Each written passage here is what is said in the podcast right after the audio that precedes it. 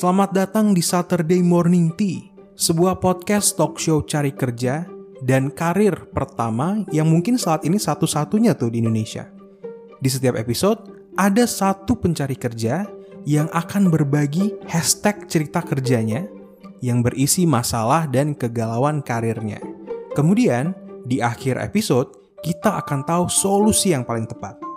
Cerita kerja ini dibahas dalam format konsultasi bersama seorang konsultan rekrutmen profesional, yaitu orang yang jasanya dipakai oleh HRD dan CEO berbagai perusahaan untuk menemukan karyawan baru mereka.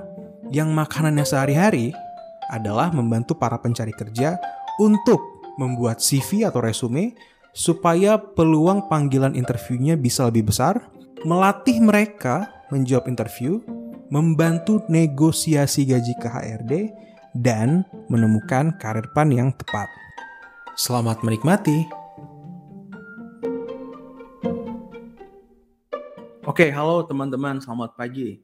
Selamat datang kembali di Saturday Morning Tea with me Gilman Amri and as always, a glass of tea.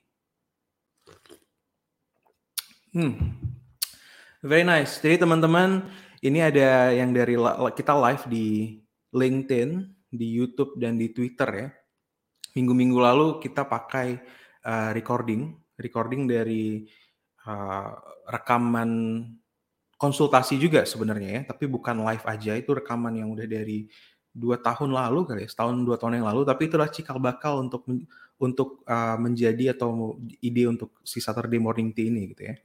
Nah hari ini kita live langsung karena ada salah satu uh, kasus yang menarik gitu kan Uh, yang dan saya percaya kasus ini itu juga bisa dirasakan atau dipakai gitu ya. Umum banyak yang uh, mempunyai masalah ini juga gitu. Kasusnya apa nanti kita bakal bahas lebih lanjut. Tapi saya ingin lihat dulu nih teman-teman, uh, menyapa dulu teman-teman di LinkedIn, di YouTube, di Twitter, dan teman-teman juga nih mungkin ada yang dengar rekaman ulangnya gitu ya, mau di mana pun, mau di YouTube ataupun kita juga ada di podcast by the way. Jadi uh, ternyata setelah ditaruh di podcast banyak juga yang denger ya. Jadi selamat mendengar juga teman-teman dari podcast di audio streaming platform favorit Anda ya. Nah, bagi teman-teman yang pertama kali, apaan sih nih Saturday morning tea? Ngapain jam 9 pagi minum-minum teh gitu kan sama orang berdua konsultasi ngobrolin tentang kerjaan. Nah, basically Saturday morning tea ini adalah web show konsultasi uh, cari kerja. Jadi kita bakal bahas seputar cari kerja dengan format konsultasi yang bisa di setiap episode bakal ada satu konsultan rekrutmen. Konsultan rekrutmen itu adalah orang yang uh, kerjaannya itu membantu para HR dan CEO untuk mencari kandidat atau orang karyawan terbaik mereka gitu kan yang cepat, yang tepat dan cepat. Nah, di, di satu sisi juga ada satu pencari kerja atau profesional yang punya masalah karirnya, yang lagi galau nih gimana cara masuk kerja gitu kan, dapat kerja atau uh, udah masuk kerja tapi gimana nih progres karirnya gitu ya. Nah, oleh karena itu di setiap Sabtu jam 9 pagi uh, kita bakal berdiskusi nanti si pencari kerja atau profesional ini akan sharing masalah cerita kerjanya dan saya akan memberikan pandangan sebagai seorang konsultan rekrutmen profesional yang udah bekerja lebih dari tiga tahun gitu. Nah ini udah episode ke berapa nih? 30-an kali ya dari tahun lalu. So, kalau teman-teman juga ingin uh, menjadi peserta Saturday Morning Tea, itu silahkan daftar di www.gilmanamri.id. Nah, nanti di sana bakal ada form gitu kan, diklik aja, kemudian didaftar. Kalau nanti bakal, uh, kalau misalnya oke okay gitu ya, uh, problemnya urgent dan problemnya juga lumayan membantu unik ya lumayan unik dan lumayan membantu banyak orang nanti kita akan prioritaskan untuk diundang. Nanti tim saya akan undang dan kita akan set seperti episode-episode uh, yang ada sebelumnya dan saat ini gitu ya. Teman-teman juga silahkan share uh, rekaman ini atau live ini ke teman-teman yang lain karena saya percaya bagi saya percaya pasti talk show ini ya, akan bermanfaat bagi teman-teman yang lagi galau di karir atau bahkan lagi cari kerja gitu kan karena setiap episode pasti ada satu cerita unik satu kasus yang unik dan kasus ini bukan dibahas dengan 2 menit, 5 menit, 10 menit ya. Ini dibahas dengan detail gitu. Jadi teman-teman bisa tahu nih masalahnya di mana karena kita bakal kulik kerangka berpikirnya dan kita bakal kasih tahu uh, kita bakal sharing gimana solusi yang tepat sesuai dengan kasus yang dipunya. Karena setiap kasus pasti setiap orang pasti punya kasus yang berbeda dan setiap kasus mempunyai solusi yang berbeda karena problemnya juga berbeda gitu ya. Oke, okay, without further ado, kita bakal lihat uh, hari ini kita bakal ngobrol sama siapa sih? Siapa yang bakal sharing cerita kerjanya dan sebenarnya masalahnya tuh apa ya? Dan solusinya juga seperti apa yang bisa dipakai oleh orang ini. Nah, oleh karena itu silahkan dengar atau nonton atau saksikan ya. Ini karena di podcast juga saksikan uh, video atau rekaman yang satu ini. Saya sudah apply di lebih dari 100 lowongan pekerjaan kurang lebih hanya lima lamaran yang lanjut ke proses interview, dan itu pun tidak goal. Halo, perkenalkan nama saya Dimas Silalahi, saya seorang fresh graduate sarjana kehutanan, dan saat ini saya sedang bertransisi karir ke digital marketing. Saya memiliki pengalaman magang sebagai sosial media spesialis di startup EduTech selama kurang lebih 4 bulan. Setelah menyelesaikan program magang tersebut, Target saya berikutnya adalah saya dapat berkarir di industri agriculture, fishery, dan forestry. Dua di antaranya yaitu Tani Hub dan e-fishery. Saat ini, saya memiliki kegalauan dalam proses pencarian kerja. Dalam melamar kerja, saya sudah apply di lebih dari 100 lowongan pekerjaan. Dari keseluruhan lamaran tersebut, kurang lebih hanya lima lamaran yang lanjut ke proses interview, dan itu pun tidak goal. Selebihnya, ditolak dan tidak ada informasi lanjutan. Dalam kesempatan konsultasi hari ini, ada beberapa hal yang ingin saya tanyakan. Yang pertama, bagaimana cara untuk meyakinkan rekruter bahwasannya saya merupakan kandidat yang pantas untuk mengisi posisi yang saya lamar. Selanjutnya, poin apa saja yang menjadi fokus rekruter kepada pelamar fresh graduate. Selanjutnya, bagaimana cara untuk menyesuaikan CV atau resume dengan job description dan job requirement dari lowongan tersebut. Selanjutnya, bagaimana cara untuk membangun networking dan bagaimana cara untuk melakukan personal branding di sosial media. Oke, itu dia ya. Dimas Silalahi. Kita coba kita panggil ke panggung. Halo, selamat pagi Dimas. Halo, selamat pagi Bang Gilman. Siap. Dimas lagi di mana nih? Di rumah? Lagi di rumah, Bang. Jakarta, Medan? Di Medan. Medan, Horas kok kayak gitu ya. Iya, Dimas jadi uh, 100 lamaran tapi baru cuma 5 ya, 5% yang dipanggil untuk interview dan itu pun nggak goal ya, nggak sampai yes, tahap paling akhir ya. Yeah. Luar biasa. Uh, berarti selama ini um, sisanya itu either nggak di nggak dikabarin di ghosting ya atau memang yeah. dikabarin nggak dikabarin nggak lewat gitu ya. Benar benar benar.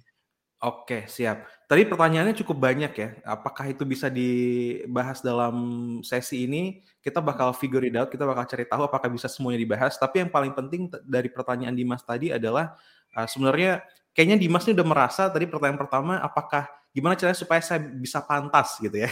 Yes.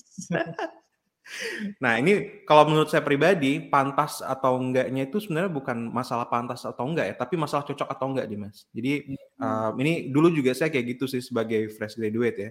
Ini kenapa sih gue apply-apply gitu, tapi kok gue nggak dipanggil-panggil interview gitu, apa gue nggak pantas gitu kan.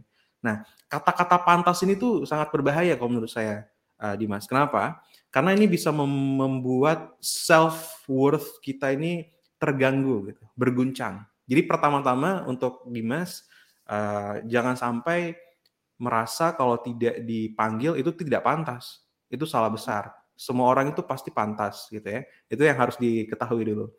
Masalahnya adalah gini Dimas.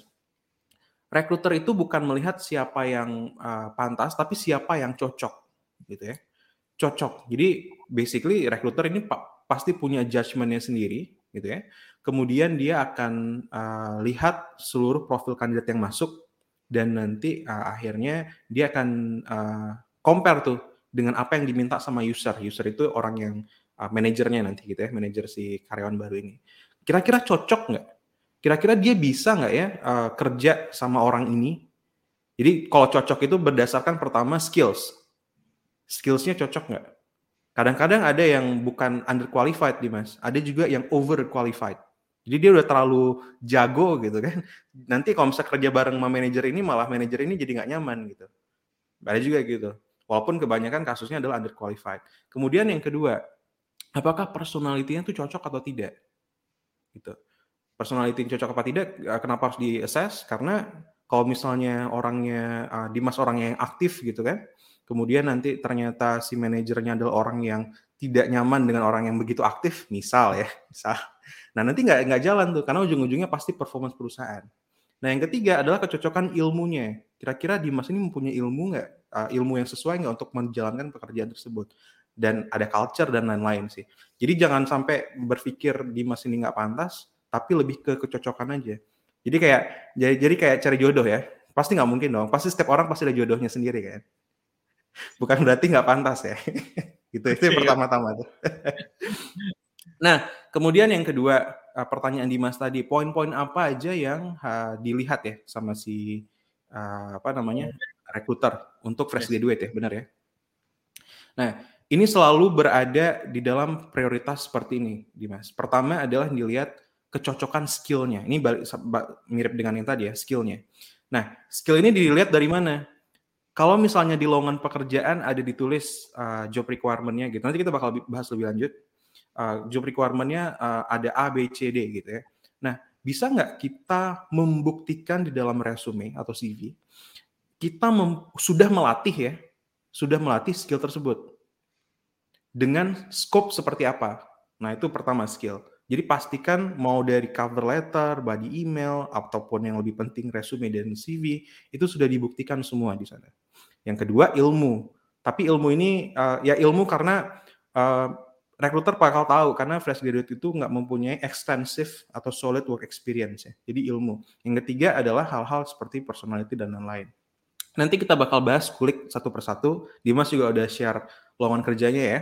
Nanti kita bakal adjust dengan your CV atau resume uh, segala macam. Kemudian apalagi pertanyaan selanjutnya ya tadi ya. Um, kalau untuk sosial media branding, networking itu nanti terakhir kali ya kita bahas ya. Karena itu sebenarnya bisa satu sesi sendiri, Dimas. Tapi nanti kita bakal lihat apakah masih sempat atau enggak. So, um, kita bahas your uh, resume. Gimana? Boleh? Boleh, boleh. Silakan, Oke. Okay.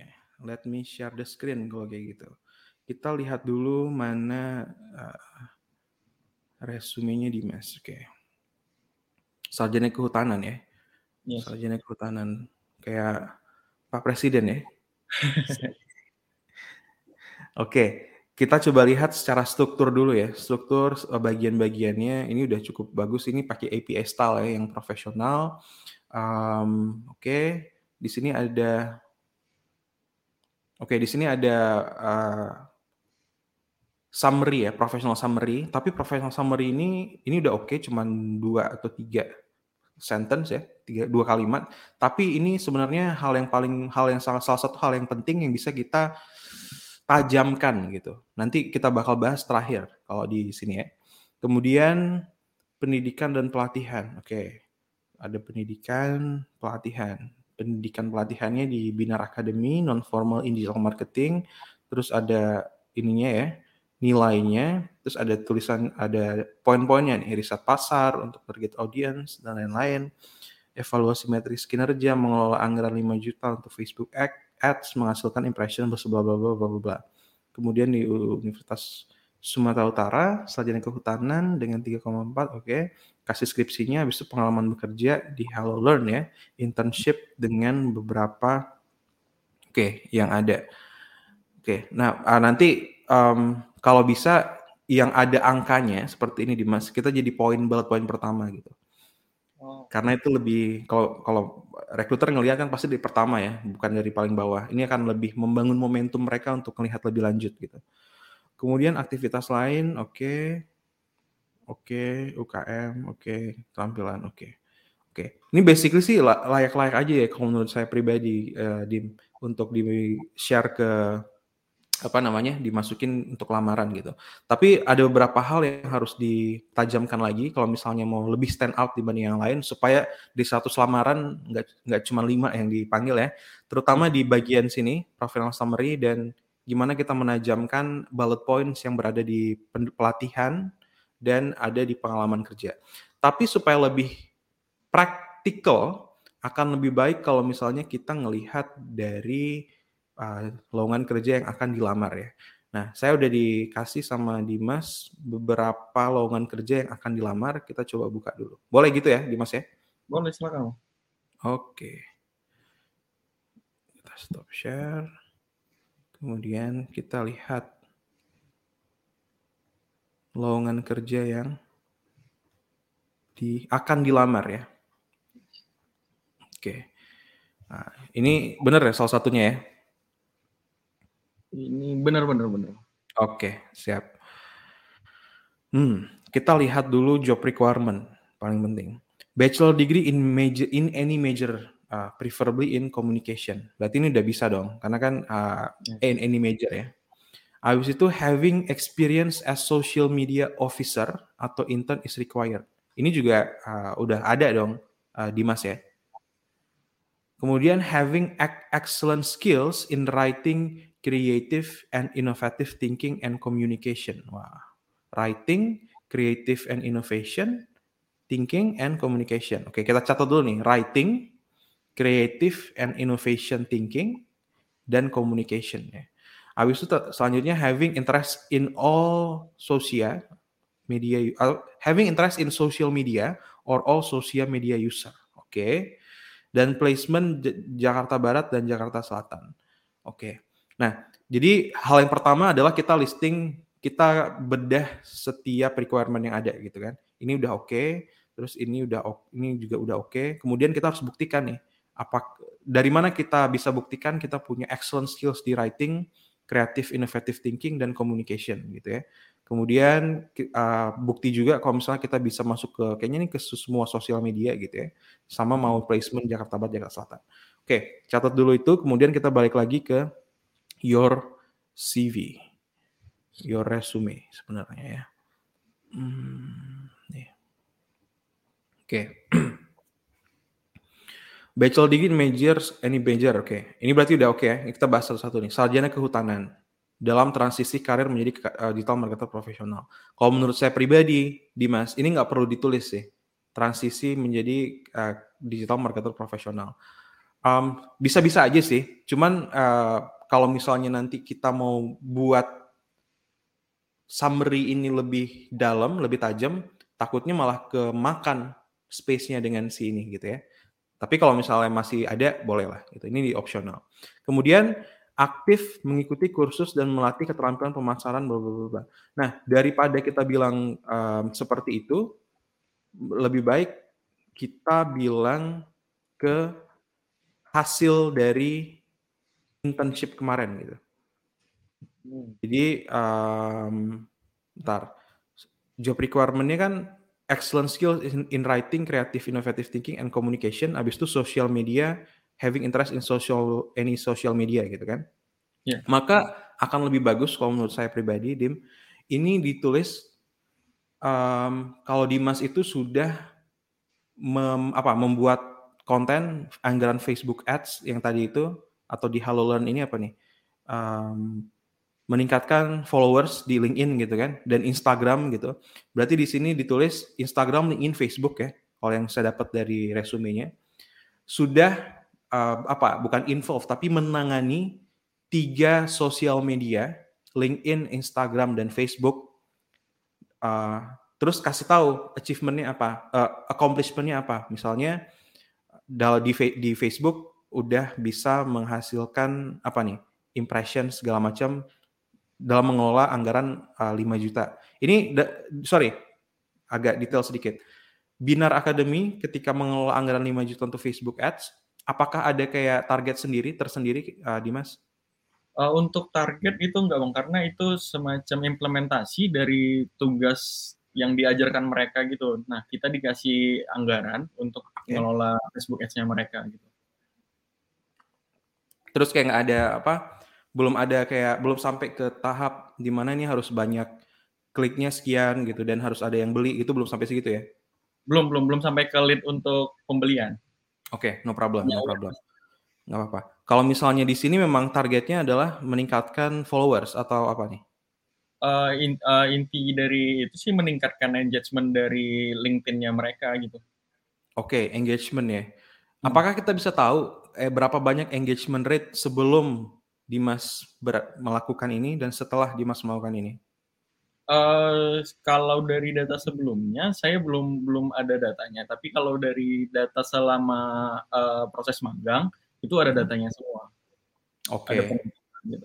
Tapi menurut Dimas sendiri itu uh, naik nggak engagement rate-nya? Naik, naik, naik. Naik ya? Kayak ada le naik lebih dari lima persen gitu? Uh, lebih. lebih sekitar mungkin sekitar segitu ya, sekitar lima persen gitu, bisa lebih sih. Oke, okay. bisa lebih ya. Saya di atas 8 persen gitu engagement rate-nya naik ya?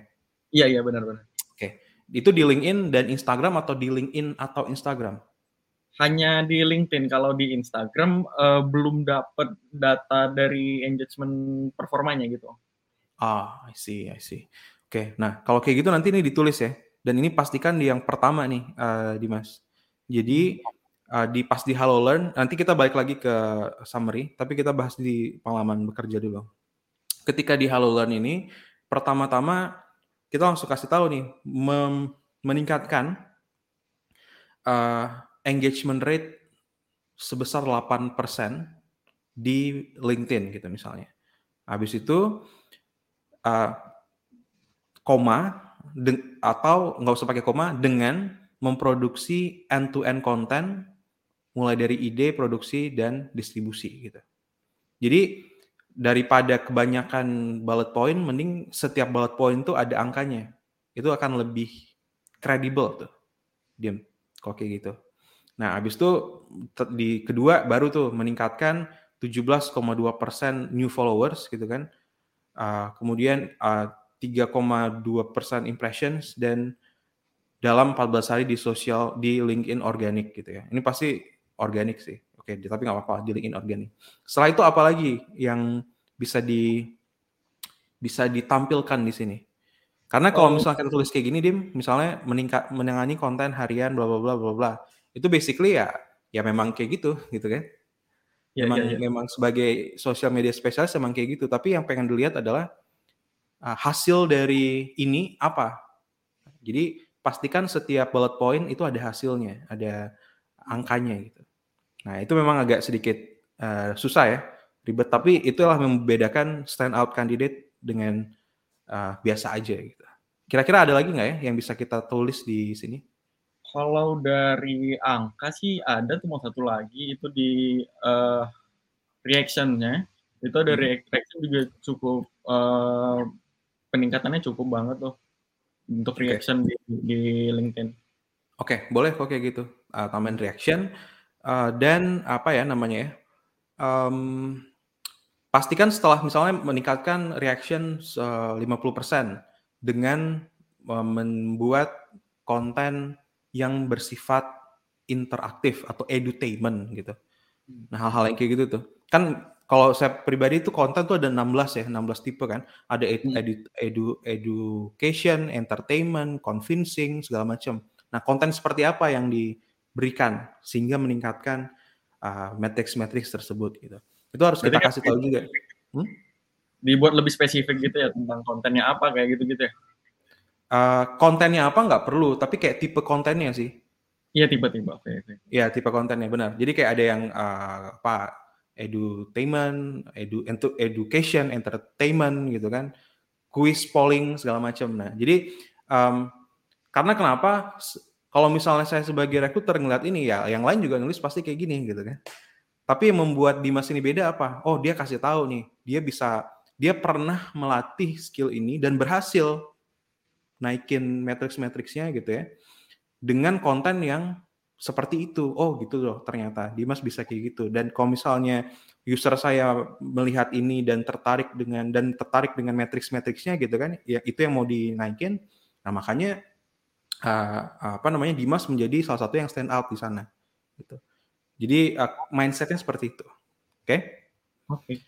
Eh Instagram juga belum dikasih tahu nih. Kalau misalnya ada Instagram juga kasih tahu ya hmm. uh, apa di Instagram segala macam. Jadi supaya kan tadi di lowongan kerjanya tulisannya adalah having interest in social media or social media user kan. Jadi mengerti itu di sana. Oke, selanjutnya kita masuk ke binar dulu deh. Binar. Riset pasar untuk persona, target audience, product selling point, dan competitor mapping. Oke, ini oke okay lah. Karena ini sifatnya adalah uh, training ya. Ya. Training. Kalau training tulis kayak gini, it's it's it's tolerable, it's oke okay lah. Penyusunan rencana pemasaran berupa media plan and content plan. Manajemen eksekusi dan optimasi Facebook Ads. Oke, okay. penulisan brief dan penjadwalan konten, evaluasi metrik kinerja. Uh, oke. Okay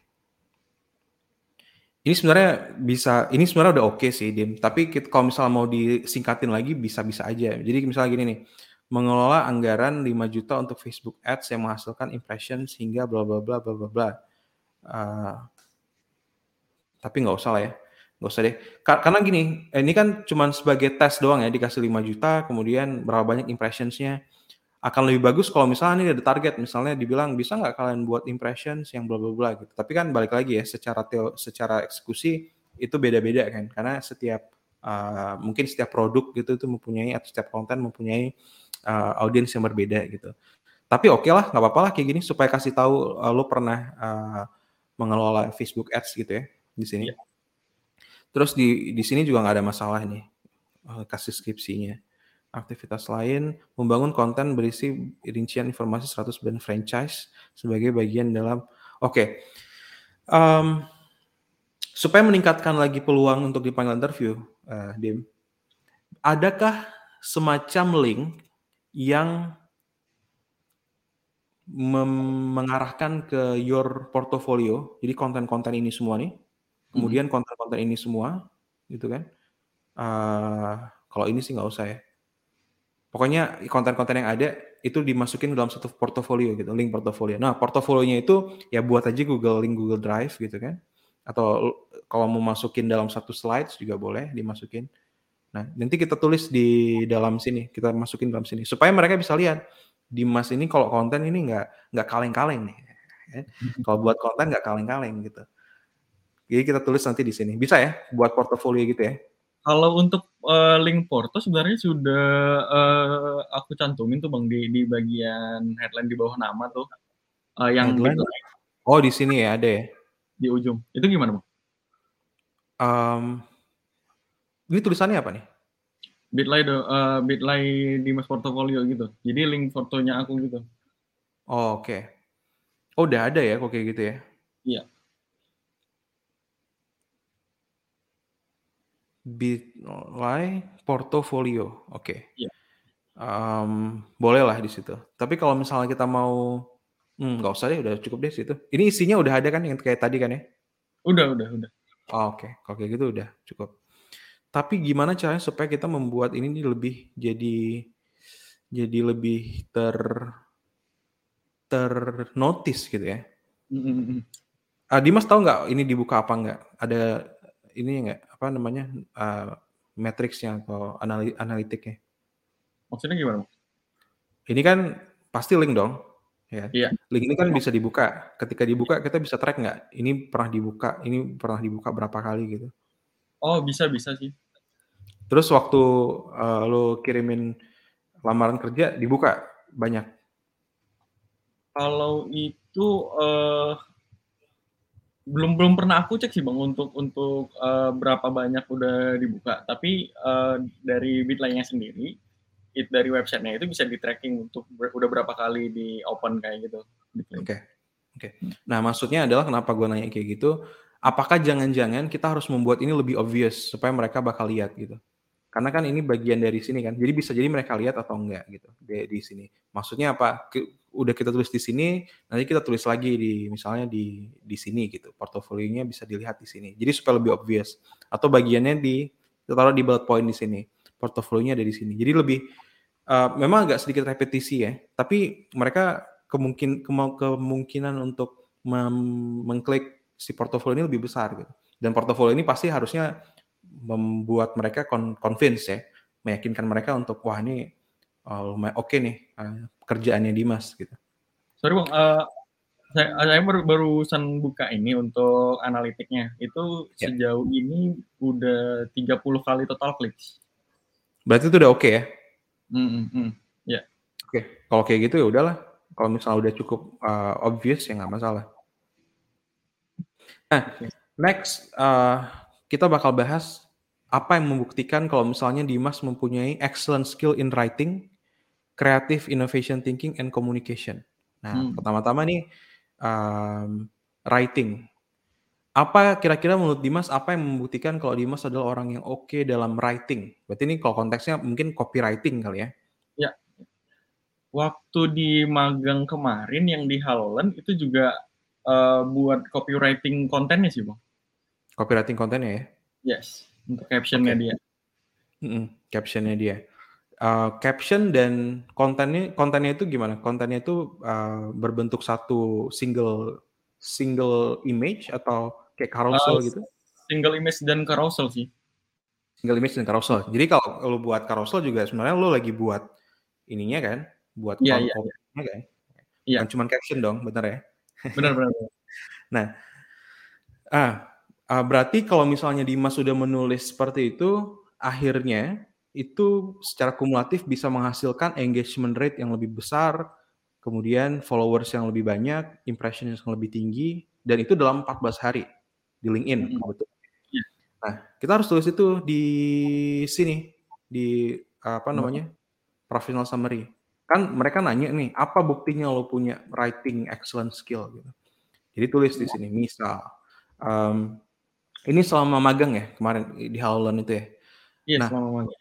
Memiliki pengalaman magang selama empat bulan sebagai social media spesialis di HelloLearn. Um, atau kita bilang gini aja, selama selama menjadi social media spesialis, oh jangan jangan, memiliki pengalaman magang selama empat bulan sebagai social media spesialis di HelloLearn dalam tanda kurung edutech, di mana uh, saya menghasilkan apa tadi berapa persen engagement rate, uh, followers naik dalam 14 hari dengan membuat uh, konten atau menulis menulis kan writing kan menulis Iya. konten atau copy copywriting uh, mengenai apa? Mengenai mengenai atau dengan tipe apa tadi yang kita bahas? Education entertainment convincing dan lain-lain. Ya kayak gitu. Jadi itu yang kita tulis di sini. Karena dari pertama kali nih ya rekruter ngelihat oh Dimas bla bla bla pas dilihat di sini sarjana kehutanan. Oke lah. Uh, karena all major gitu kan. Terus Hmm. pas dilihat po- poin kedua ini menurut menurut gue pribadi ya uh, nanti aja sih yang kedua ini. Karena mereka pengen langsung lihat apakah orang ini punya pengalaman magang? Jadi kayak di hal di paragraf di sentence kedua langsung dikasih tahu memiliki pengalaman magang selama empat bulan sebagai social media spesialis gitu kan. Di Halolan oh dia punya pengalaman magang sebagai social media spesialis di Halolan. Halolan itu apaan? Oh edutech. Terus emang hasilnya apa? Oh dia bisa meningkatkan ini dengan writing copywritingnya. Akhirnya dia kalau misalnya kita masih ingat si uh, job requirement di locker tadi lo udah slay lo udah me, udah men apa udah checklist semua yang ada gitu. In order. Bachelor degree social media intern kemudian writing gitu kan. Dan apa kira-kira selanjutnya ya kreatif dan innovative thinking. Kira-kira apa yang bisa um, me, mengapa ya me, merepresent membuktikan kalau misalnya Dimas ini adalah orang yang kreatif dan innovative thinking Kalau creative thinking bisa ditunjukin dengan konten mungkin. Dengan konten yang dihasilkan kayak gitu. Visual konten. boleh jadi kita langsung show ya proof ya Iya. Iya. Ya. Um, kalau kayak gitu terus juga di uh, makanya ini bakal penting di professional summary. Nanti Dimas tulis gitu kan, yang ditanya kan kreatif dan innovative thinking. Um, gimana kita bilangnya? Selama ini sudah menghasilkan kira-kira udah lebih dari 100 konten nggak, Dimas? Kalau 100 belum, belum. Belum ya? Under 50, 50 udah, udah. lebih dari 50 konten Hmm. yang berbeda, 50 konten kreatif yang berbeda yang bisa dilihat di sini. Di sini tuh langsung dikasih portofolionya. Gitu. Oke. ya kan? Jadi Dimas sudah apa tadi uh, bachelor degree udah aman, social media intern udah aman, kemudian writing udah aman, creative innovative thinking udah aman. Nah, communication nih Dimas, apa yang membuktikan kalau uh, Dimas mempunyai communication yang oke? Okay? Communication, uh, biasanya itu contohnya gimana? Kalau misalnya um, paling gampang ya, hmm. selama di intern, uh, Dimas um, bekerja dengan berapa orang? Oh, bekerja secara tim itu ada enam orang. Nah, hmm. berapa banyak yang menjadi bukan ya apa ya, menjadi your uh, superior atau uh, supervisor? Kan kalau satu lagi berapa banyak yang menjadi your team untuk akhirnya konten ini publish? Karena untuk buat konten Dimas juga yang desain, bukan kan ya? Uh, saya juga. Oh, aku juga yang desain, luar biasa. Oke, okay. very nice. Kemudian enam orang ini apa aja tuh posisinya? Enam orang itu uh, jadi dibagi dibagi ke dua dua channel Instagram untuk untuk ngehandle dua channel Instagram uh, dua channel sosial medianya mereka. Jadi yang pertama itu ada tim Instagram dan tim uh, LinkedIn itu menang, uh, termasuk uh, saya. Terus sisanya itu dua orang lagi itu ada untuk nanganin konten TikToknya kayak gitu bang. Oh, I see. Kemudian hmm. untuk um, mengerjakan kerjaannya Dimas, perlu nggak komunikasi dengan orang-orang itu? Perlu, perlu. Karena dalam prosesnya sih ada brainstorming untuk konten gitu biasanya, sering diadain ah. gitu dan harus uh, nyambung dengan di setiap uh, sosial media gitu ya? Iya benar. Oke. Okay. Kemudian yang mem, itu ada enam orang, pasti ada supervisornya dong satu. Iya benar. Oke. Okay. Nah itu kita bisa tulis kalau misalnya bentuk communicationnya adalah um, selama ini uh, Dimas uh, bekerja dengan enam orang dan apakah tar tim target itu tercapai nggak? Misalnya uh, tim targetnya apa? Let's say ya, uh, produksi konten tiap hari itu salah satu targetnya misalnya. Atau yang kedua, oh. hmm, gimana? Uh, jadi target itu benar yang pertama itu untuk publish tiap harinya, terus uh, pokoknya nggak ada hari kosong gitu bang. Hmm. Itu sebenarnya terpenuhi, termasuk copywriting dan segala macamnya uh, untuk tugasnya itu semua terpenuhi. Oke. Okay. Ada nggak target-target itu? Uh, bentar, sebentar. Itu yang harus kita tulis juga tuh di bagian ini, di bagian pengalaman bekerja di satu bullet point. Ya kan? Karena lu punya KPI kan? KPI-nya iya. harus ter uh, pertama ini dulu yang penting karena ini adalah yang paling penting ya matriks pada in the, it, at the end of the day ini paling penting tapi tulis juga tuh karena itu sebagian dari KPI atau bagian dari target jadi selama empat bulan um, mencapai 100% apa tuh posting tiap hari gitu ya di hmm. di sana terutama di LinkedIn, Instagram atau whatever gitu, di sana. Jadi itu salah satu bagian dari uh, KPI yang harus ditulis di sini dibandingkan hanya tulis job description seperti ini gitu ya. Yes. Nah, oke okay, gitu bisa kita tulis di sini selama jadi yang kita yang kita highlight di dalam professional summary itu benar-benar hasil atau bukti kalau Dimas tuh pernah melakukan semua skill tadi, melatih skill tadi. Jadi makanya hal-hal yang kayak gini um, ini ini nggak usah kita tulis sih karena kalau misalnya lu udah punya bukti skill yang oke, okay. Hal-hal kayak ini jadi nggak begitu relevan deh. Karena lu udah pass beyond these things gitu. Kalau misalnya udah punya hasil, udah punya bukti, yuk lo udah kemungkinan besar udah pasti ikut kursus, melatih keterampilan segala macam gitu itu udah, udah kemungkinan pasti lu udah pasti udah menuju ke sana, udah pass beyond that gitu. But that's why lebih baik kita tulis bukti-buktinya aja gitu ya. Jadi uh, kalau di sini tulis bekerja sama dengan enam tim untuk menghandle seluruh apa? Seluruh platform. Nah, itu kan dia juga minta tuh seluruh platform untuk menghandle yeah. seluruh platform atau bilang menghandle lebih dari enam platform gitu. Gak usah tulis apa-apa aja ya, biar dia penasaran gitu. lebih dari enam platform dan achieve 100% KPI untuk posting tiap hari gitu, selama empat bulan. Nah, jadi dalam satu professional summary, um, bachelor degree yang diminta udah, internship experience, social media udah, excellent skill in writing udah dibuktikan, kreatif udah dibuktikan, communication juga udah dibuktikan. Nah, akhirnya uh, dia tertarik untuk baca lebih lanjut ke pendidikan, pelatihan, ke pengalaman kerja dan aktivitas-aktivitas lainnya gitu. Dan lain-lain gitu ya, keterampilan beasiswa sertifikasi bahasa. Gitu. Dan akhirnya dia juga punya kesan, oh ini orang eh, kayak tadi dia bilang sini ya, aktif mengikuti kursus dan melatih keterampilan bla bla bla. Tanpa harus dibilang, tulis doang kayak gini, mereka udah punya kesan seperti itu. Wah ini banyak banget nih, sertifikasinya ini ada 100 misalnya.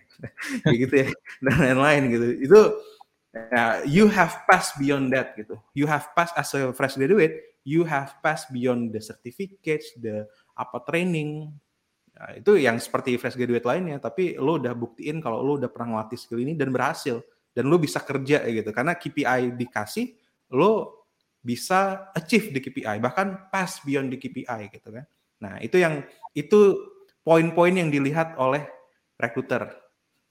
Dim. Jadi kesimpulannya itu ya. Okay. Mereka pengen ngelihat lo bisa kerja nggak gitu. Fresh graduate yang ini bisa kerja nggak? Kalau bisa kerja, apa buktinya? Dia pernah melatih skill ini, bisa kerja, mana buktinya? Nah, buktinya cara kita menulisnya dengan hal seperti tadi, gitu ya. Kemudian yang ini juga ini kalau ini udah oke okay banget sih membangun konten editorial segala macam. Tapi balik lagi kalau bisa Dim uh, ini yang ada angka-angka seperti ini itu menjadi poin pertama gitu. Jadi seperti kayak um, kita menyajikan hal-hal yang yang paling penting duluan gitu. Supaya momentumnya itu terbangun. Kalau dibuat konten gitu kan. Kalau kita buat konten ya. harus terus menangkap perhatiannya orang gitu kan. Kalau kita buat uh, satu paragraf, gimana cara paragraf kedua bisa menangkap lagi, bisa hold the attention. Begitu juga dengan uh, resume. Ini basically juga lo buat konten kan di, di dalam yeah. resume. Jadi pastikan momentumnya tetap dijaga. Jadi pas mereka ngelihat satu section, mereka penasaran hmm. untuk lihat section yang lain gitu. Pas mereka lihat satu bullet point, mereka penasaran untuk lihat bullet point yang lain. Jadi pastikan yang paling oke okay itu di di awal yang bisa menangkap perhatian mereka gitu ya. Nah, gitu tuh. Um, selanjutnya apa lagi ya? Oh, sebentar. Ini kayaknya terlalu cepat nih. Kalau dari si dari sini sendiri, Dimas ada yang bingung nggak? Sejauh oh, ini. kalau ini bang, kalau untuk yang pelatihan, jadi uh, aku juga ada beberapa nengok uh, perhatiin CV orang tuh kan. Jadi pelatihan dibedain itu sebenarnya kalau secara peletakan uh, section pelatihan segala macam. Itu sebenarnya uh, wajar-wajar uh, wajar-wajar aja nggak sih bang untuk diletakin kayak gini susunannya? Di awal ya? Iya. Oke. Okay. kalau misalnya lo adalah sebagai seorang yang beda hmm, beda banget maksudnya nggak beda banget ya maksudnya uh, beda dari sarjana sebenarnya oke-oke aja sih. Tapi uh, alangkah lebih bagus Dimas uh, ininya nih pendidikan hmm. formal itu jadi hmm. bagian pertama. Karena again walaupun kita adalah orang yang lulus dari sebuah uh, non formal uh, apa namanya institution, academic institution, kalau kalau kita sudah melewati level universitas, ada hal-hal yang dilihat oleh rekruter ini berbeda gitu. Misalnya kemampuan untuk berpikir secara logis, framework gitu kan kemudian uh, proses thinking, logika. Dan itu tuh dilatih selama kita belajar di kampus. Dan mereka mengerti kalau misalnya anak fresh graduate itu belum punya pengalaman kerja yang cukup, sehingga setidak-tidaknya mereka itu uh, sudah lewat dan sudah melewati dengan bagus di kampus gitu. Dan lo udah punya GPA yang lumayan oke okay juga kan. Nah, kalau hmm. mau ini justru di awal. Jadi uh, di universitas awal, habis itu kedua baru binar uh, akademi di non formal uh, digital marketing. Tapi balik lagi sih, Dim, itu bukan hal yang major ya menurut gue pribadi ya. Itu itu hal yang minor. Kalau di nggak dilakukan juga it's okay. Yang penting hal-hal yang major tadi kayak kecocokannya. Tapi kalau lo mau lakukan juga will be better. Tapi apakah signifikan impactnya? Not that much gitu. Oke, okay, oke okay, bang. Anything else? Oke, okay, uh, eh, itu dulu. Itu dulu ya. Nah, sekarang kita coba uh, lihat satu lagi. Itu kan satu lowongan kerja ya. Oh, satu lagi. Tadi kan lowongan kerjanya pakai bahasa Inggris kan? Iya. Nah, kalau bisa diubah jadi bahasa Inggris. Oh iya iya. Ada ya, aku uh, juga yang bahasa Inggris. Mm iya, nanti uh, pasti udah ada dong, tinggal dirubah aja pakai bahasa Inggris. Jadi kalau misalnya hmm. lowongan kerjanya pakai bahasa Inggris, kita kirim bahasa Inggris. Kalau lowongan kerjanya bahasa Indonesia, kita kirim bahasa Indonesia. Uh, Rules-nya seperti itu. Kemudian kita coba lihat lowongan kerja yang lain ya. Ini sebagai contoh aja, contoh kedua supaya lebih dalam. Kita ada punya satu tadi si ini bijak ya. Kemudian kita lihat kedua nih. Nah, key requirement final year student uh, oh ini internship loh lo ini juga internship uh, pengen nyobain juga sih bang pengen coba juga ya yeah. oke okay. Oke, okay, final year student recent ini udah pasti lulus, udah pasti oke okay lah ya. Good academic records from overseas and reputable local universities. Oke, okay. strong analytic, quantitative, and reasoning skill. Nah, kalau kalau di sini satu kan uh, selalu yang lebih oke okay adalah satu CV untuk satu uh, lowongan kerja ya, job vacancy. Maka di sini yang diubah adalah di dalam professional sum, uh, experience, summary experience, sorry, professional summary dan work experience ataupun internship experience, itu kita ubah angle-nya menjadi lebih analytical dan lebih kuantitatif dan lebih reasoning gitu. Hmm. Kemudian you have to be the word we are looking for energetically confident. Oke. Okay. Oke, okay, berarti tulisannya harus confident banget nih di sini. Dan harus ada tulisan di mana ini tuh adalah sesuatu yang lo buat sendiri dari awal karena mereka nyarinya adalah passionate about building something from scratch gitu kan. Nah, jadi yang diubah tuh hanya hal-hal yang sedikit yang minor tapi dampaknya besar. Jadi kayak kita uh, perspektifnya beda. Misalnya apa ya? Gampangnya analoginya uh, kita ngelihat uh, apa apa namanya kita melihat sebuah objek tapi objeknya itu tuh banyak perspektif kan? Gitu juga hmm. dengan sebuah resume gitu. Ada yang melihat dari segi analyticalnya kuantitatif reasoningnya ada yang melihat dari segi kreatifnya apa namanya uh, communicationnya gitu. Jadi satu objek itu punya berbagai banyak perspektif. Kalau gue lihat Medan, oh gue suka banget mie-nya gitu kan, makanan-makanannya. Tapi orang lain juga ada juga yang lihat ngeliat Medan itu mereka su cuma suka dan otobanya misalnya kan. Nah, gimana caranya kita bisa mengemas apa yang mereka suka sehingga mereka jadi datang ke Medan, kayak gitu kan? Begitu juga dengan uh, resume ini gitu. Mereka nyarinya apa? Perspektif apa yang mereka cari? Nah, kita kemas sesuai dengan perspektif mereka supaya peluangnya bisa lebih besar. Selanjutnya, skillful. Coba kita lihat. Bachelor degree in journalism or related field udah. Proven working experience social media marketing, social marketing and related field udah. Tapi ada tulisannya berapa banyak? Minimal tidak ada ya. Oke. Okay. Written and verbal communication skills. Ah, tadi udah kan? Uh, written and verbal. Written communication skill, verbal communication skill bisa ditaruh. Kemudian thorough understanding of social media management and strategi. Ini bisa dibuktikan dengan apa? Dengan ilmu ya. Kalau belum dibuktikan dengan di skill juga udah ada, tapi ini juga di back dengan ilmu dari Binar Academy. Kemudian excellent knowledge of Facebook, Twitter, LinkedIn, Pinterest, Instagram, Google Plus, and other social media best practice. Nah kalau misalnya dia langsung nulis kayak gini, Dim, nama-nama sosmednya, Dimas juga tulis saya udah pernah di Twitter, di LinkedIn, di Instagram, di Facebook, tapi yang udah pernah aja gitu kan. Dan dan yang lain, uh, kalau misalnya yang lain belum ya nggak apa-apa nggak usah ditulis. Tapi setidaknya udah ada di sini. Gitu. Habis itu understanding SEO and web traffic metrics preferably gitu. Nah, uh, ini juga dibuktikan. Multitasking, time management skills, time management skills. Nah, time management skills ini tadi ya punya KPI tiap hari posting terus lo post lebih uh, lo achieve KPI-nya itu bagian dari bukti time management. Multitasking kerja dengan uh, apa enam orang kemudian atau apa gitu ya untuk membuktikan multitasking. Ability to prioritize task. Kalau misalnya udah bisa kalau misalnya lo udah bisa uh, achieve KPI yang tadi berarti itu salah satu bukti untuk lo udah melakukan uh, prioritize task gitu ya dan ability to work in fast-paced, high-pressure environment. Ah, lo bilang kalau misalnya edu apa edu learn tadi apa hello learn Halo. adalah startup edutech yang baru. Nah, itu adalah hmm. kode untuk bilang startup adalah fast-paced and high-pressure environment gitu. Kodenya gitu. Begitu juga dengan yang lain gitu. Nah, sampai sini udah lebih paham lah ya, harusnya ya. Iya iya oke. Okay. Udah paham. Oke. Okay. Udah paham. Paid ads. Nah, intern experience in paid ad, paid ads. Oh, tapi ini beda nih. Intern experience dengan belajar secara uh, bootcamp akan berbeda gitu. Basic knowledge, tapi bisa dibuktikan dengan kalau ini in my opinion, ini bisa-bisa aja untuk di-apply, tapi peluangnya akan lebih kecil. Bisa aja masuk, tapi peluangnya lebih kecil. Karena mereka mengharuskan intern experience di paid ads gitu kan. Sedangkan Dimas masih di bootcamp aja gitu ya. Tapi yeah. bisa di back, masih ada peluang. Kenapa? Karena ada basic knowledge in FB Ads Manager. Nah ini punya basic knowledge di sini banget nih. Kemudian nanti kalau mau dicoba juga, ubah bahasanya dengan lebih ke digital dan data analytics. Basically yang tadi juga udah udah lumayan data analytics ya. Sama verbal written communication skill. Ini masih oke, okay, masih bisa di-apply, tapi peluangnya uh, lebih besar yang sebelumnya gitu.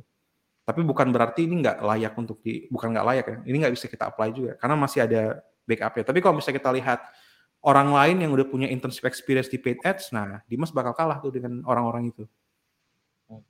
Gitu kan. Tapi kalau mau apply, apply aja. Nggak apa-apa. Mana tahu orang-orang itu nggak apply di sini gitu kan. ya, ini something yang kita tidak tahu hasilnya seperti apa. Makanya kita nggak bilang udah pasti masuk, nggak masuk gitu. Tapi ini peluang hmm. aja.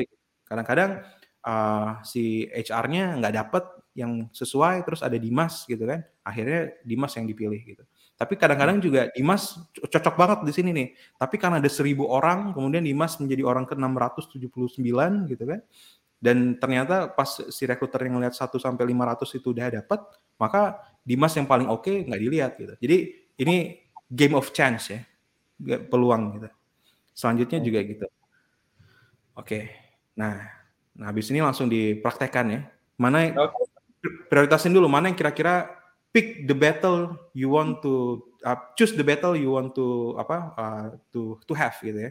Mana perang yang lo bakal masuk gitu. Itu sebelum kita masukin. Jadi nggak sampai 100 lamaran lo kirim 5 yang dapat, jadi lo kirim 20 yang dapat uh, yang dapat panggilan interview 5 gitu. Kan persentasenya lebih kecil kan. Memang Benar. agak agak effort di awal karena lu harus pick and choose dulu. Yeah. Tapi peluangnya lebih besar gitu. Nah, yeah, tergantung yeah. lu sih pengen yang kayak gimana gitu. Mau yang lebih efektif atau mau yang yang penting banyak aja dulu gitu. Itu pilihan. Tapi yang penting caranya lo udah tahu dan itu bisa meningkatkan peluang. Setelah itu apa lagi ya? Pastikan kirimnya itu di jam-jam kira-kira rekruter itu buka. Jadi tidak kalah dengan uh, orang lain. Misalnya di ya. jam-jam prime, prime time, jam 8, jam 9, jam 10 tuh jam-jam prime time, atau jam-jam 12 pas mereka, mm, eh sorry, jam jam 12.45 ya pas break, tapi pas mereka masuk dari break, oh. mereka buka email, biasa tuh rekruter kayak gitu. Habis break, makan nasi padang misalnya, habis itu buka email, buka email, ada email apa nih masuk, kalau misalnya ternyata ada email dari lo gitu kan, nah, kalau misalnya apply-nya via email ya, Hmm. Kalau di job portal bang gimana tuh? Kalau job portal ya enggak. Kalau job portal peluangnya supaya lebih besar adalah dengan keyword. Jadi pastikan keyword-keyword yang ada di dalam lowongan kerja itu ada dan itu kalau bisa direpetisikan, tapi jangan berlebihan ya. At least ada dua lah. Karena hmm. kalau di job portal kan orang nyarinya via ATS kan, via sistem kan. Iya. Yeah. Saya cari uh, Dimas gitu. Terus nanti ada orang yang di uh, misalnya uh, sosial media spesialis plus apa plus uh, Google Ads atau Facebook Ads. Nah kalau misalnya ada tulisan Facebook Ads di dalam resumenya Dimas, dia bakal muncul. Gitu. Okay. Kalau di sistem kayak gitu. Okay. Jadi pastikan seluruh keyword-keyword yang ada. Makanya penting sekali tadi di awal banget kita listing kan keyword-keywordnya apa aja. Gitu.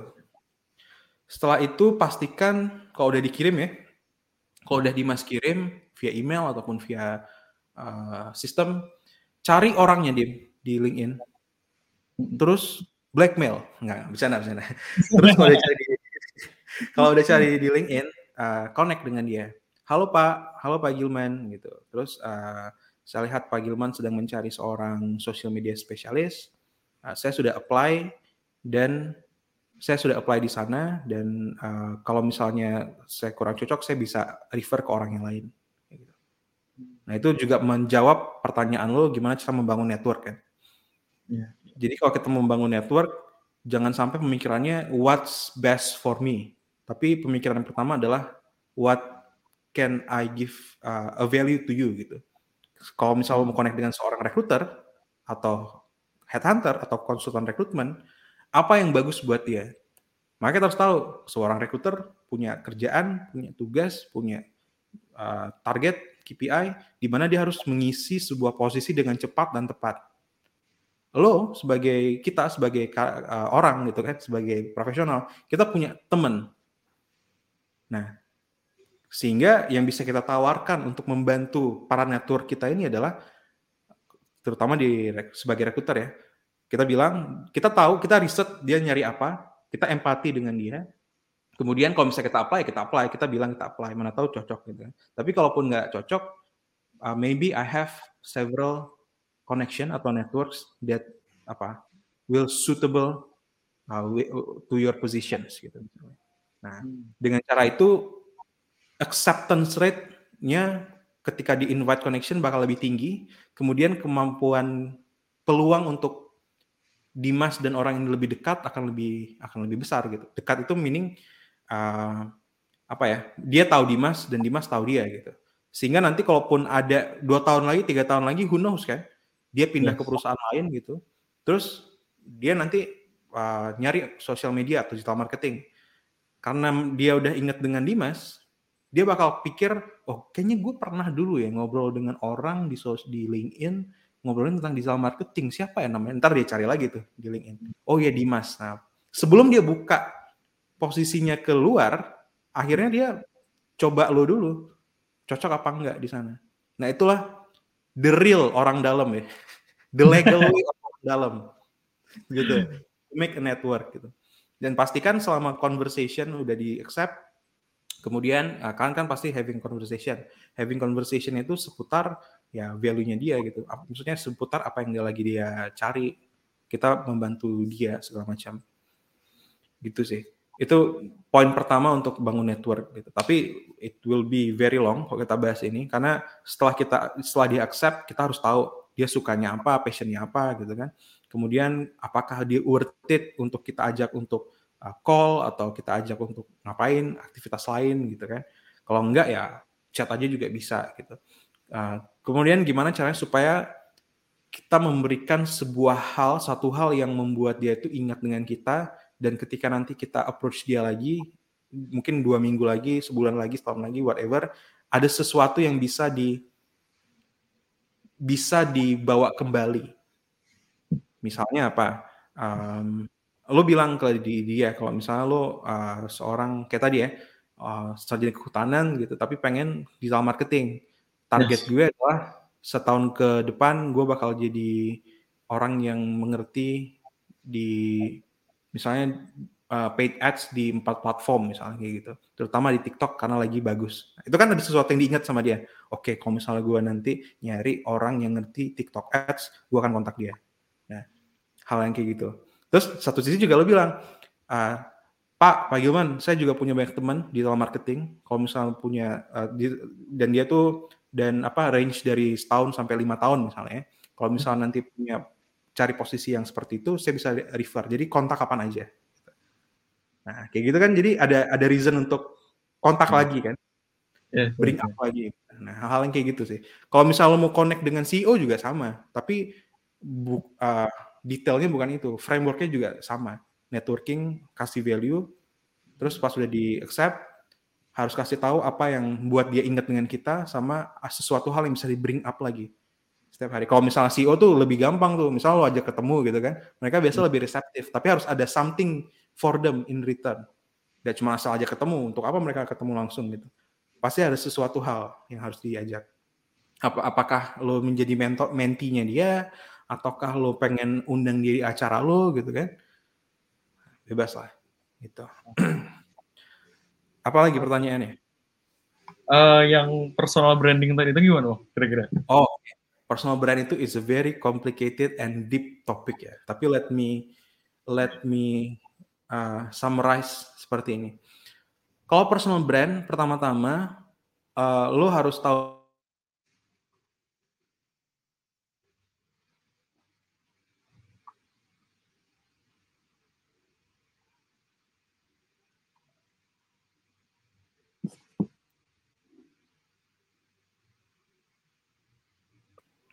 Tes. Halo. Halo, halo. Oke, kayaknya tadi terputus, Bang.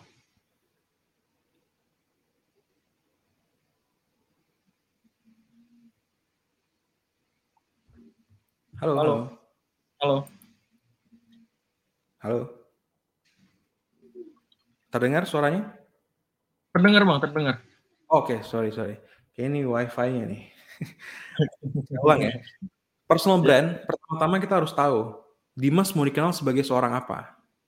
Apakah seorang digital marketer profesional yang bisa handle berapa banyak platform segala macam atau kalau yang sekarang masih baru ya, aspiring digital marketer.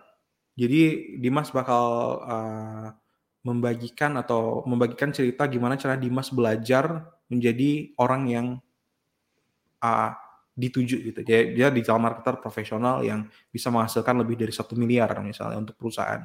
Misalnya kayak gitu ya. Nah, tentukan dulu itu endpointnya dulu. Endpointnya seperti apa. Setelah itu baru uh, simpelnya gini ya. Uh, baru dibuat step by stepnya gitu ya.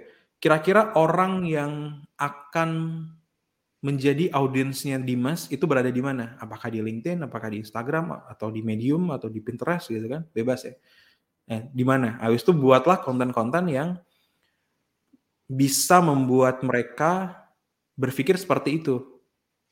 Namun, balik lagi yang harus di yang harus diingat adalah ini, tar ya. Brand dengan promotion itu adalah hal berbeda. Kenapa bisa hal berbeda? Brand itu adalah apa yang orang pikirkan ketika Dimas, ketika Anda tidak berada di ruangan. Kalau misalnya kita hanya promote something terhadap diri kita, itu bukan sepenuhnya definisi dari brand. Itu adalah personal promotion, gitu kan. Sedangkan personal brand adalah apa yang orang-orang katakan ketika mereka sudah berinteraksi dengan Dimas di any kind of occasion, mau personal langsung ketemu atau online atau apa pun gitu ya. Apa yang mereka rasakan, apa yang mereka pikirkan dan kemudian itu yang di di di dikeluarkan mau di personal, forum personal atau forum publik itu sebenarnya your brand. Your personal brand gitu. Itu definisi sesungguhnya your personal brand. Jadi tujuan akhirnya adalah bukan kita mempromot diri kita sendiri, tapi gimana caranya ketika kita tidak ada di ruangan, gitu kan. Mereka ngobrol sama teman mereka di coffee shop. Eh, kemarin gue ketemu Dimas nih. Dimas siapa tuh Dimas? Lu belum tahu Dimas gitu kan. Dimas itu adalah seorang Dimas itu adalah dia tuh lulusan kehutanan, saya kehutanan, tapi ini orang gila nih gitu. Kenapa gila? Karena dia uh, pindah ke digital marketer dan lu tahu nggak sih nggak sampai setahun dia dia dia belajar atau bekerja di digital marketer, dia udah bisa menghasilkan 500 juta buat perusahaan. Gila ya dia. Terus gimana tuh caranya dia? Nah, caranya dia tuh banyak banget sih ini 1 2 3 4. Jadi ketika matrix yang paling bagus menghasil untuk menunjukkan kalau Dimas adalah mempunyai personal brand yang oke okay, adalah momen-momen seperti itu. Momen-momen di mana sebenarnya kita nggak bisa begitu ukur ya. Tapi kalau misalnya dia mau lihat apa blow up itu ke publik ya nanti lihat kalau misalnya misalnya ada yang nanya di Twitter, let's say di Twitter gitu ya atau di Instagram bebas lah ada yang nanya, di mana sih kita bisa belajar digital marketer untuk digital marketing untuk untuk pemula? Nanti mereka bakal tag akunnya Dimas. Nah, itu adalah sebuah indikator kalau misalnya your personal brand udah oke. Okay. Gitu ya. Jadi jangan sampai salah karena banyak banget orang di sini, di sini salah di LinkedIn terutama. Oke, gue udah melakukan personal branding nih. Padahal yang dilakukan itu personal promotion. promotion. Itu bukan indikator yang tepat. Kita buat konten banyak pun kalau misalnya kalau misalnya orang yang melihat konten kita dan berinteraksi dengan kita itu nggak merasakan feel and think yang sesuai dengan kita mau, maka personal brand kita tuh dieksekusi dengan kurang tepat. Itu sih. Ya. Singkatnya kayak gitu, Game. Jadi sebenarnya sekarang pun Dimas ya, kalau membuat hmm. personal brand, pastikan orang-orang yang berinteraksi dengan Dimas di kantor, di mana pun, itu mempunyai uh, reaksi think and feel tadi sesuai dengan yang Dimas mau. Dan kalau bisa, orang-orang ini adalah orang-orang yang levelnya strategis, manager, CEO, segala macam. Nah, itulah your personal brand. Kalau misalnya udah dibangun dari situ, baru tuh di blow ke publik di sosial media. Itu akan lebih bagus dan lebih, kalau menurut saya pribadi ya, case by case sih, tapi itu akan lebih lebih lebih ideal gitu. Karena sebagai profesional, your audience hmm. will X apa ya mereka bakal haus dengan memang buktinya apa gitu. Ketika lo udah punya buktinya lo udah punya network network tadi lo tanya aja sama bapak ini gitu. gimana? Nah makanya di link ini tuh penting ada namanya recommendation kan. Nah recommendation itu juga harus tulus tuh.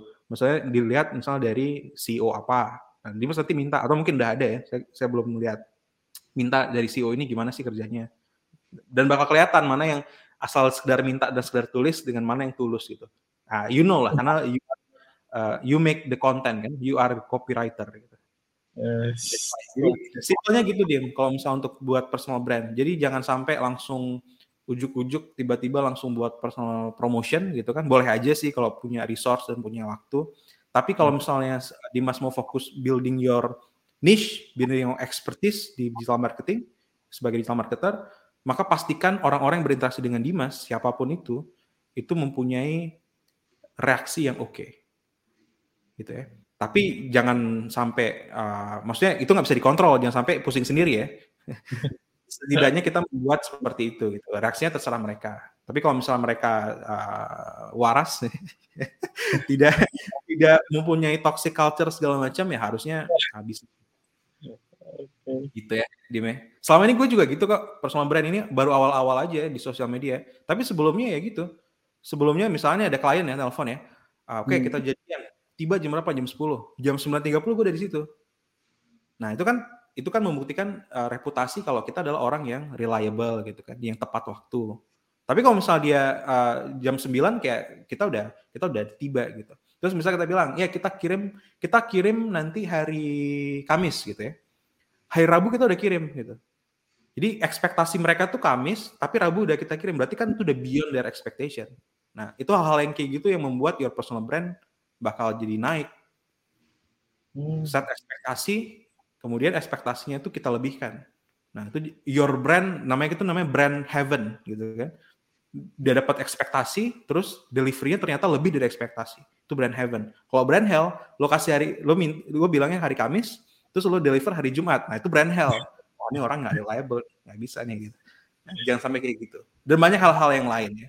Jadi buktikanlah personal brand itu dari seperti itu. Kalau misalnya sudah ada cerita-cerita menarik blow up di cerita ke uh, LinkedIn ke Instagram. Jadi you talk with your experience dan you talk with some cases. Nah itu kalau misalnya sebagai profesional itu yang lebih itu yang lebih branding dibandingkan promotion gitu ya. Karena orang hmm. udah merasakan, udah ada buktinya dan udah ada hasilnya. Nah, itu lebih lebih oke okay tuh dari segi influence ya. Oke. Gitu Dim. One last question ada lagi? Uh, last question ini balik lagi ke sedikit ke belakang bang. Itu kayak um, terkait job requirement.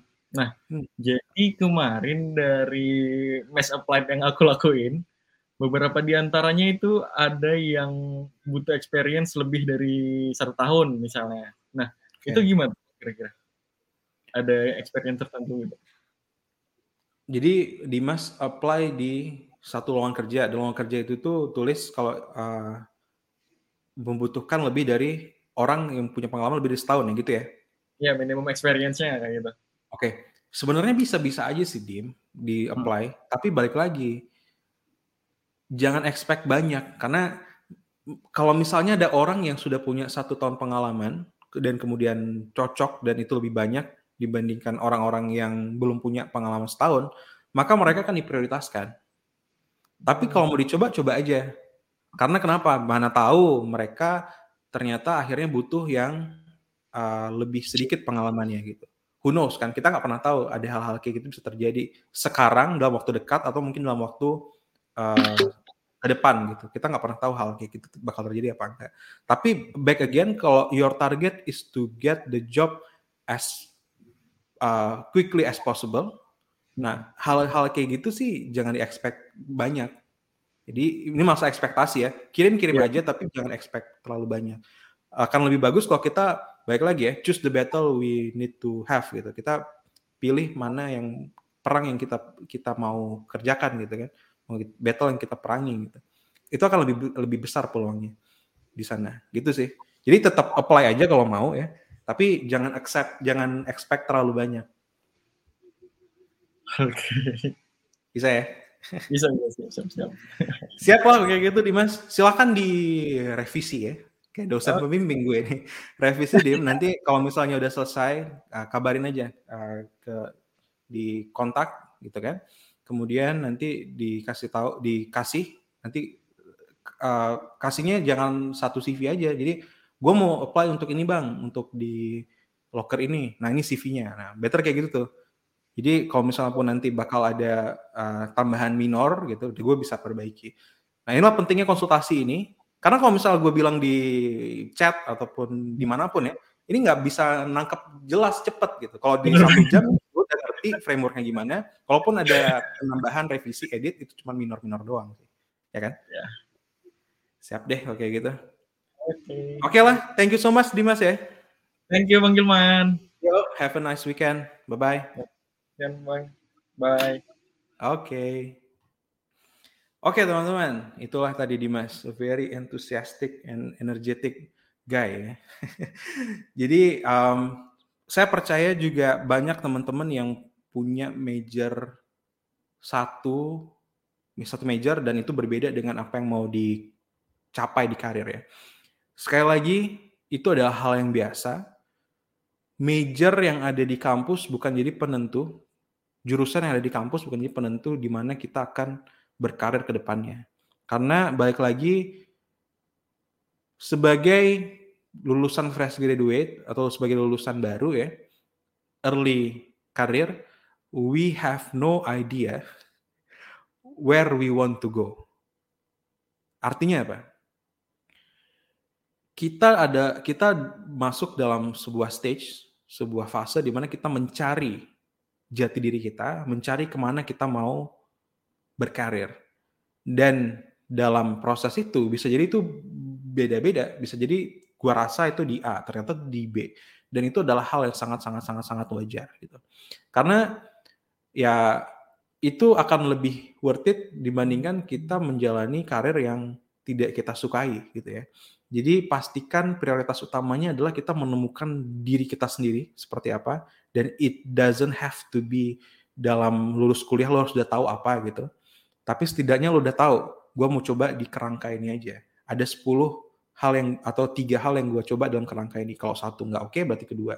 Kalau dua nggak oke okay, berarti tiga gitu. Dan setiap setiap masuk ke dalam satu pilihan akan ada learning point. Oh, gue kayaknya uh, gue kayaknya kalau ngelakuin ini terus nggak suka deh. Nah, yang nggak suka tuh karena subjeknya, karirnya, atau karena kantornya. Itu harus dievaluasi lagi gitu kan.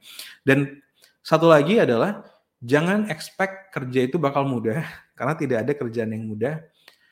Semuanya bakal susah. Jadi pertanyaannya adalah, aduh, gue kerja di kayak gimana ya? Apa yang enak-enaknya ya? Jangan bertanya kayak gitu di karir. Tapi tanya hal yang seperti ini. Kalau gue mengerjakan hal ini, gue ngerti nih nggak nggak enaknya apa nah apakah ketika gue mengerjakan hal yang nggak enak ini di karir ini gue bakal sanggup nggak ya kemudian apakah ini worth it dengan reward yang akan yang akan gue dapatkan at the end of uh, my career di peak karirnya gitu. 10 tahun ke depan gue ngelak, gua ngelakuin hal yang gak enak ini itu worth it gak ya dengan reward yang gue dapat dari segi skill, benefit, dan lain-lain, network, lain-lain gitu. Jadi jangan tanya hal yang enaknya kalau di karir ya, tanya hal yang gak enaknya. Gitu ya. Jadi yang sampai salah tanya ke diri sendiri. Di sini enak nih, di sini enak. Eh, semuanya gak enak kok kerja. Tapi yang paling penting adalah hal yang gak enak itu yang membuat kita berkembang. Gitu. Jadi kita melakukan hal yang gak enak, reflect, apakah ini worth it untuk diri kita sendiri berkembang dari segi apa pun skill, benefit, development dan lain-lain. Itu yang paling penting ya sebagai first uh, lulusan baru atau early early career ya. Itu juga waktu itu juga saya saya juga temukan pertanyaan yang itu yang yang berbeda. Awalnya saya pikir wah kerja ini enak enak enak. Enggak ternyata semuanya enggak enak. Saya karena setelah ketemu dengan banyak orang ah, every everything jobs work sucks gitu ya. Semuanya nggak enak. Tapi apakah yang nggak enak itu bisa membuat kita jadi lebih uh, sesuai lebih berkembang dengan apa yang kita mau? Nah itu pertanyaannya so teman-teman kalau misalnya teman-teman uh, kalau misalnya anda ingin menjadi peserta konsultasi seperti Dimas tadi, silahkan daftar ya di www.gilmanambil.id. Dimas juga daftar di sana. Kemudian jelaskan problemnya apa, cerita kerjanya seperti apa. Gitu. Kalau misalnya ternyata cerita kerja Anda unik dan ternyata itu dirasakan oleh banyak orang, dialami oleh banyak orang dan itu lumayan urgent ya, nanti tim saya akan prioritaskan untuk berada di panggung ini ya, di panggung Saturday Morning Tea dan we can do consultation seperti Dimas tadi. Gitu ya. Dan pastikan sekali lagi jangan lupa untuk share this uh, show to your friend, to your colleague, to your brother and sisters, to your family. Karena mana tahu dengan kita berbagi hal ini aja, itu bisa membuat mereka, masalah mereka jadi uh, terselesaikan kan. Dan kita melakukan uh, namanya plus satu kebaikan hari ini. So I think that's all. Sampai jumpa di Sabtu depan. Bye-bye. Jadi, gimana? Apa episode ini sudah menjawab masalah karir Anda? Kalau belum, silahkan cek www.gilmanamri.id dan daftarkan diri Anda. Siapa tahu cerita kerja Anda yang akan dipilih untuk episode selanjutnya. Oh ya, satu hal lagi nih. Gimana kalau sekarang kita bagikan channel ini ke teman-teman yang lagi cari kerja atau punya masalah kerja. Siapa tahu mereka terbantu dari konten-konten yang ada di sini. Sama-sama kita memberi manfaat ke lebih banyak orang. Kita plus satu kebaikan hari ini. thank you